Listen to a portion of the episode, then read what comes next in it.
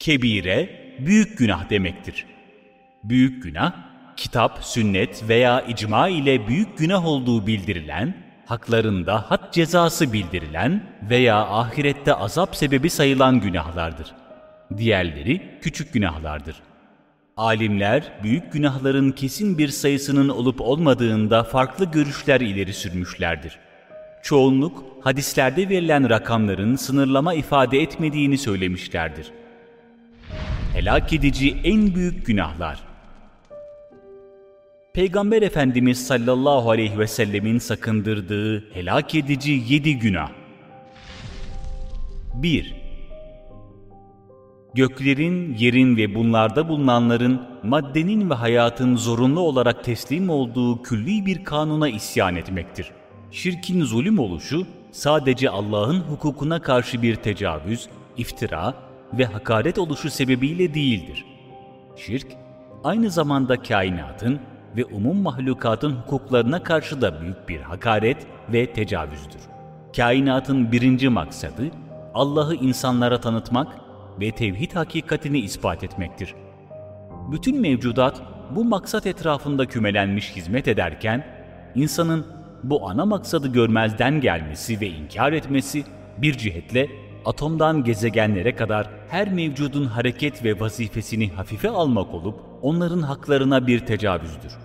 Öyleyse basit gibi duran inkar, neticesi itibariyle çok büyük ve zulümlü bir harekettir. Allah'a şirk koşanlar, tövbe etmeden müşrik olarak ölürlerse Allah onları asla affetmez. Bu sebeple de en büyük helak edici günah şirktir. 2. Büyü, sihir. Lügatta sebebi gizli ve üstü kapalı olan şey demektir.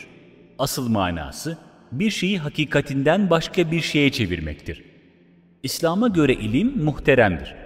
Her türlü hürmete layıktır ve öğrenilmesi yasaklanan hiçbir bilgi yoktur. Hatta şerrinden korunmak için sihir bile öğrenilebilir. Ancak hiçbir zaman ilmi kötüye kullanmaya müsaade edilmez. Sihir insanlara hep zarar verir. Onlara hiçbir faydası olmaz. Cenab-ı Hak sihirbazın nerede olursa olsun, ne yaparsa yapsın felah bulamayacağını, muvaffak olamayacağını ve bu bozguncu müfsidin işlerini düzeltmeyeceğini haber vermiştir. Kim bir düğüm atar ve ona üfürürse sihir yapmış olur. Kim de sihir yaparsa şirke düşer. Kim fayda umarak hayvan tırnağı, nazarlık gibi cahiliye adetlerinden bir şeyi herhangi bir yere asarsa, o astığı şeye havale edilir. Allah'ın yardımından mahrum bırakılır. 3. Haklı bir sebebe dayanmaksızın bir insanı öldürmek, Şafii'ye göre şirkten sonraki en büyük günahtır.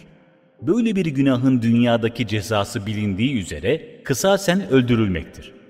Tarih boyu süre gelen kan davaları da dikkate alınacak olursa, haksız yere adam öldürmenin hem kişiler hem de toplumlar için ne kadar büyük bir helak sebebi olduğu kendiliğinden ortaya çıkar. Bu konuya dair bazı hadisler şöyledir. Canım kudret elinde olan Allah'a yemin ederim ki, bir müminin öldürülmesi Allah katında dünyanın zeval bulup yok olmasından daha büyük bir hadisedir. Kıyamet günü insanlar arasında ilk görülecek dava, kan dökmekle ilgili olanlardır. 4.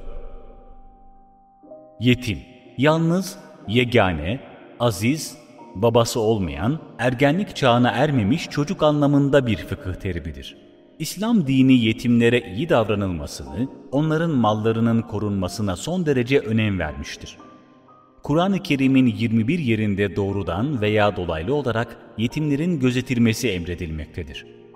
Bu ayetlerden birkaçında şöyle buyurulmaktadır. Sana yetimleri soruyorlar. De ki, onları iyi yetiştirmek, ihmal etmekten daha hayırlıdır.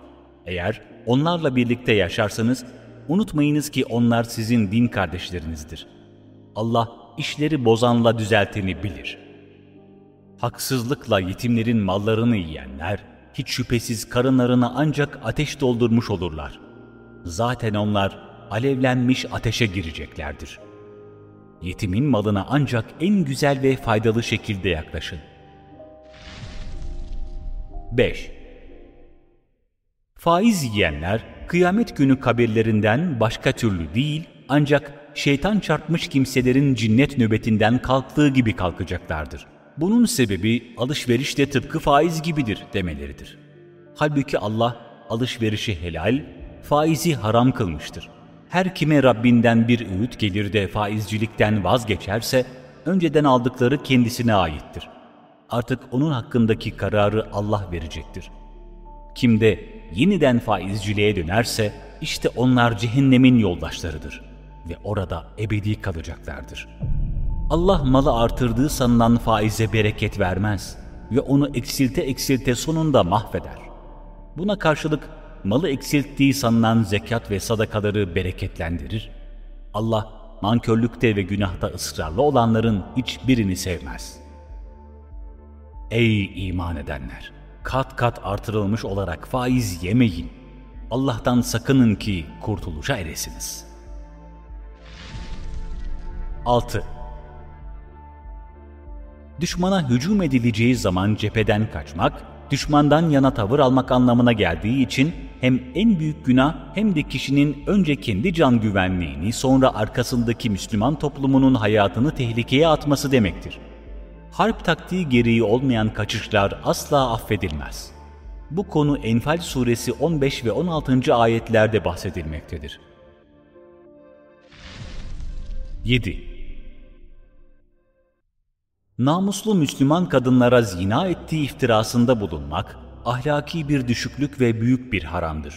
Her ne kadar burada namuslu Müslüman kadınlara iftirada bulunmak zikredilmişse de, namuslu Müslüman erkeklere yöneltilecek iftira da aynı hükümdedir.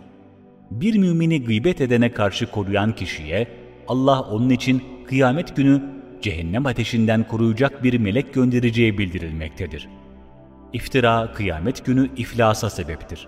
Şüphesiz ki ümmetimin müflisi, kıyamet günü namaz, oruç ve zekat sevabı ile gelip, fakat şuna sövüp, buna zina isnat ve iftirası yapıp, şunun malını yiyip, bunun kanını döküp, şunu dövüp, bu sebeple iyiliklerinin sevabı şuna buna verilen ve üzerindeki kul hakları bitmeden sevapları biterse, hak sahiplerinin günahları kendisine yükletilip, sonra da cehenneme atılan kimsedir buyurdular. Yine başka bir hadiste şöyle geçer: Zandan sakının. Çünkü zan sözlerin en yalan olanıdır. Büyük günahlar sadece bunlardan ibaret değildir. Anne babaya itaatsizlik, içki, kumar, yalan söylemek, intihar etmek, çıplaklık gibi birçok büyük günah da vardır. Ve günahta ısrar ise o günahlardan daha büyük günahtır. Cezası dünyada ve ahirette verilen günah. İnsanın karşı cinsi olan zaafını iyi bilen şeytan ve avanesi var gücüyle Müslümanlara saldırmaktadır. İffetsizlik, Müslüman toplumları helak edeceği için Cenab-ı Hak iffet düşmanları hakkında şöyle buyurmuştur: Müminler arasından hayasızlığın yayılmasını arzu edenlere, işte onlara dünya ve ahirette can yakıcı azap vardır. Bu konu o kadar hassastır ki, değil fuhşiyatı fiilen yaymak, içten içe fuhşiyatın yayılmasını arzulayanlar bile şiddetli bir azapla cezalandırılacaktır. Bugün yazılı ve görsel medyanın büyük oranda bu ayetin kapsamına girdiğini söylemek mümkündür. Gayri ahlaki her tür çarpık ilişkiyi güzel gösteren, insanları bu tür yaşam tarzlarına özendiren, çirkin işleri öven filmler, tiyatrolar, programlar gün geçtikçe artmaktadır. İffetsiz bir toplum isteyen ve türevlerini teşvik edenler, Allah Teala'ya karşı büyük bir isyan içindedirler. Peygamber Efendimiz sallallahu aleyhi ve sellem şöyle buyurmuştur: Ahirette cezasını ayrıca vermekle beraber, dünyada Allah Teala'nın çabucak cezalandırmasını en fazla hak eden günahlar, zulüm ve akrabayı ihmal etmektir. Ümmet-i Muhammed helak olacak mı? Evet, hakikaten ahir zamanda insan pek çok melaneti birden işlemektedir. Bunlar, önceki helak olan kavimlerde de bulunmaktaydı. Ancak onun aleyhissalatu vesselam ümmetinden olma hususiyeti, adeta bu ümmetin helakına bir set olmuştur. Enfal suresindeki bir ayette, "Sen onların içinde bulundukça Allah onlara azap edecek değildir. ve içlerinde istifade edenler varken de Allah onlara azap edecek değildir. Ayetten anlaşılıyor ki Ümmet-i Muhammed'in iki mühim seddi var. Birincisi, maddi ve manevi şahsiyeti maneviye-i Ahmediye'nin aleyhissalatu vesselam içimizde bulunması, ilâ yevmil kıyam Allah devam ettirsin. İkincisi, Ümmet-i Muhammed içinde hakka, hakikate sahip çıkan ve daima Allah'a yönelen ehli hizmet ve ehli istiğfar bir zümrenin bulunması.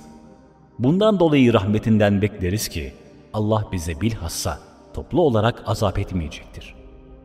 Evet, o sultanlar sultanının, Ümmet-i Muhammed'in helak olmaması mevzuunda pek çok yalvarış ve yakarışları olmuştu. Bunu sahabe-i kirama şöyle anlatıyor. Ben Rabbimden benim ümmetimi helak etmemesini istedim. Rabbim benim bu duamı kabul buyurdu. Dedi ki, onların helaki kendi aralarında olacaktır.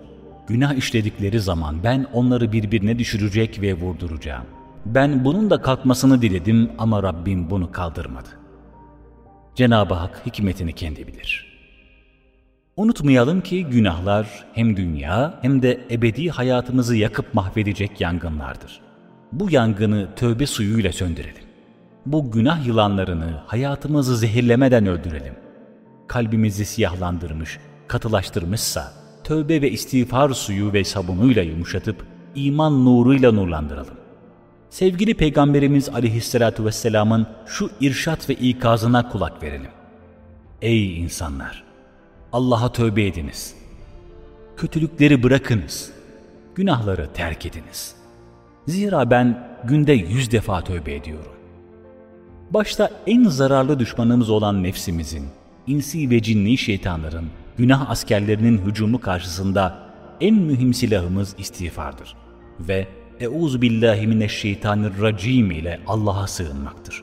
Kalemiz Kur'an ve sünnet-i seniyedir.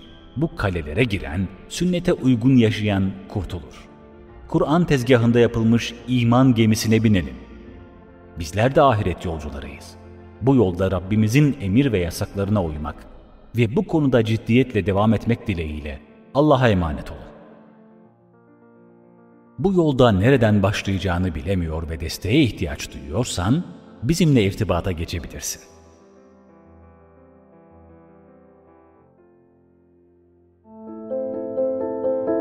Osman Sungur Yeke'nin yeni çıkan Hadi İnşallah kitabını Nuvepazar, D&R ve kitapyurdu.com'dan satın alabilirsiniz.